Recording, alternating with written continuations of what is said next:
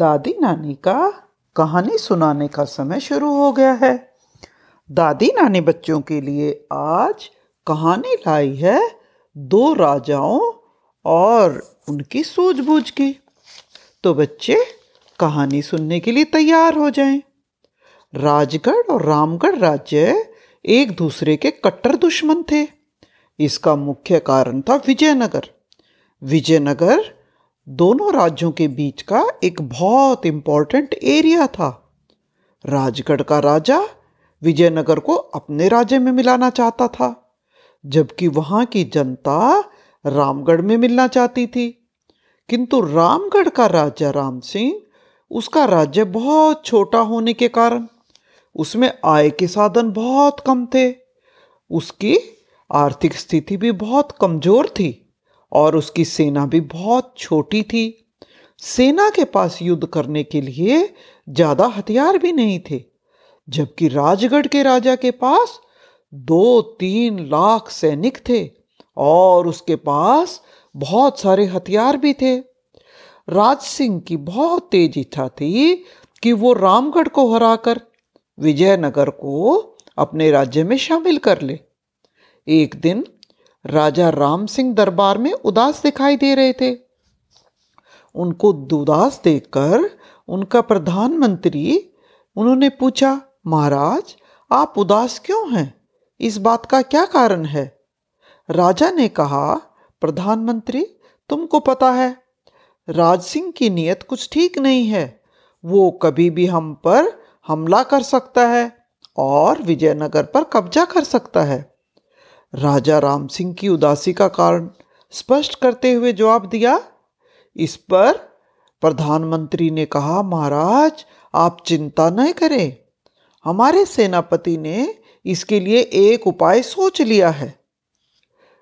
जी महाराज, प्रधान जी ठीक कह रहे हैं। माना हमारी सेना राजगढ़ की सेना की तुलना में बहुत कम है, लेकिन मैंने एक बहुत निराली सेना तैयार करी है। सेनापति ने कहा, राजा रामपत सिंह ने सेनापति से पूछा, जरा हमें भी बताओ कि वो तुम्हारी अनोखी सेना कौन सी है और कहाँ तैयार की है? अब सेनापति ने कहा, महाराज, आप मुझ पर विश्वास करें। आजकल दीवारों के भी कान होते हैं। यदि हमारी इस अनोखी सेना की खबर दुश्मन राज्य की सेनापति को लग गई तो हमारी मेहनत पर पानी फिर जाएगा। अब एक दिन रामगढ़ के घने जंगलों में कुछ सैनिक देखे गए।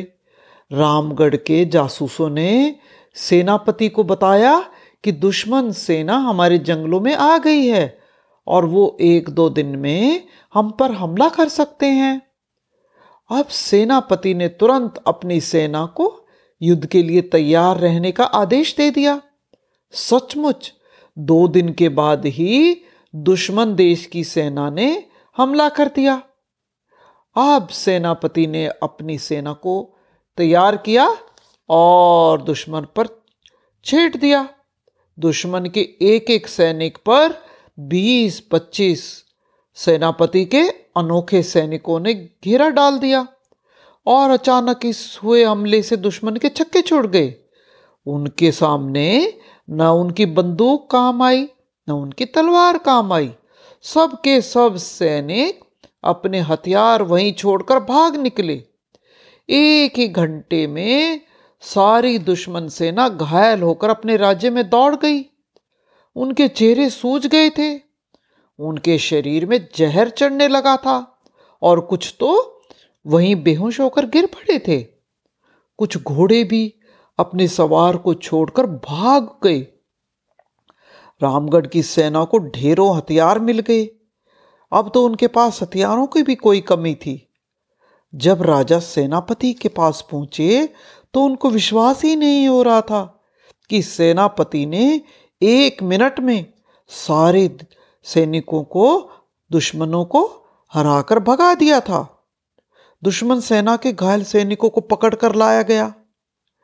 राजा ने अपने सेनापति को बधाई देते हुए कहा, सेनापति जी, आपकी अनोखी सेना ने तो कमाल करके दिया। अब आप हमें अनोखी सेखा सेना दिखाओ भी तो सही, उसका क्या राज है? सेनापति ने कहा, महाराज, हमारी सेना बहुत कमज़ोर थी और ज़्यादा आदमी भी नहीं थे तो इसके लिए मैंने एक अनोखा उपाय सोचा। मैंने मधुमक्खियों की सेना तैयार की। जंगल में जगह जगह बहुत बड़े बड़े शहद के छत्ते लगाए और उन्हें हमला करने का भी सिखाया गया। बस वही सेना मेरी दुश्मन पर टूट पड़ी। लेकिन एक दो लाख सेना का मुकाबला कैसे किया मधुमक्खियों ने? राजा ने हैरानी से पूछा। इस पर सेनापति ने जवाब दिया, महाराज, मधुमक्खियों के एक छत्ते में सत्तर से अस्सी हज़ार मधुमक्खियाँ होती हैं। और हमने ऐसे बहुत सारे छत्ते तैयार किए थे। और इन मधुमक्खियों ने हमारे सैनिक को क्यों नहीं काटा? राजा ने पूछा। इस पर सेनापति ने मुस्कुराते हुए कहा, महाराज, ये बहुत खास बात है। लड़ाई से पूर्ण हमने अपने सैनिकों के लिए ऐसे कपड़े तैयार किए जिन पर मधुमक्खियों के हमले का कोई असर ना पड़े। और इतना ही नहीं, महाराज, ये मधुमक्खियाँ हमारी आर्थिक हालत को भी मज़बूत करेंगी।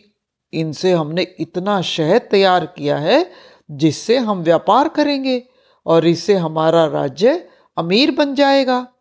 राजा सेनापति की इन सब बातों से बहुत खुश हुआ। राजा ने सेनापति को सम्मानित किया और उन्होंने उसे अपना सलाहकार बना लिया।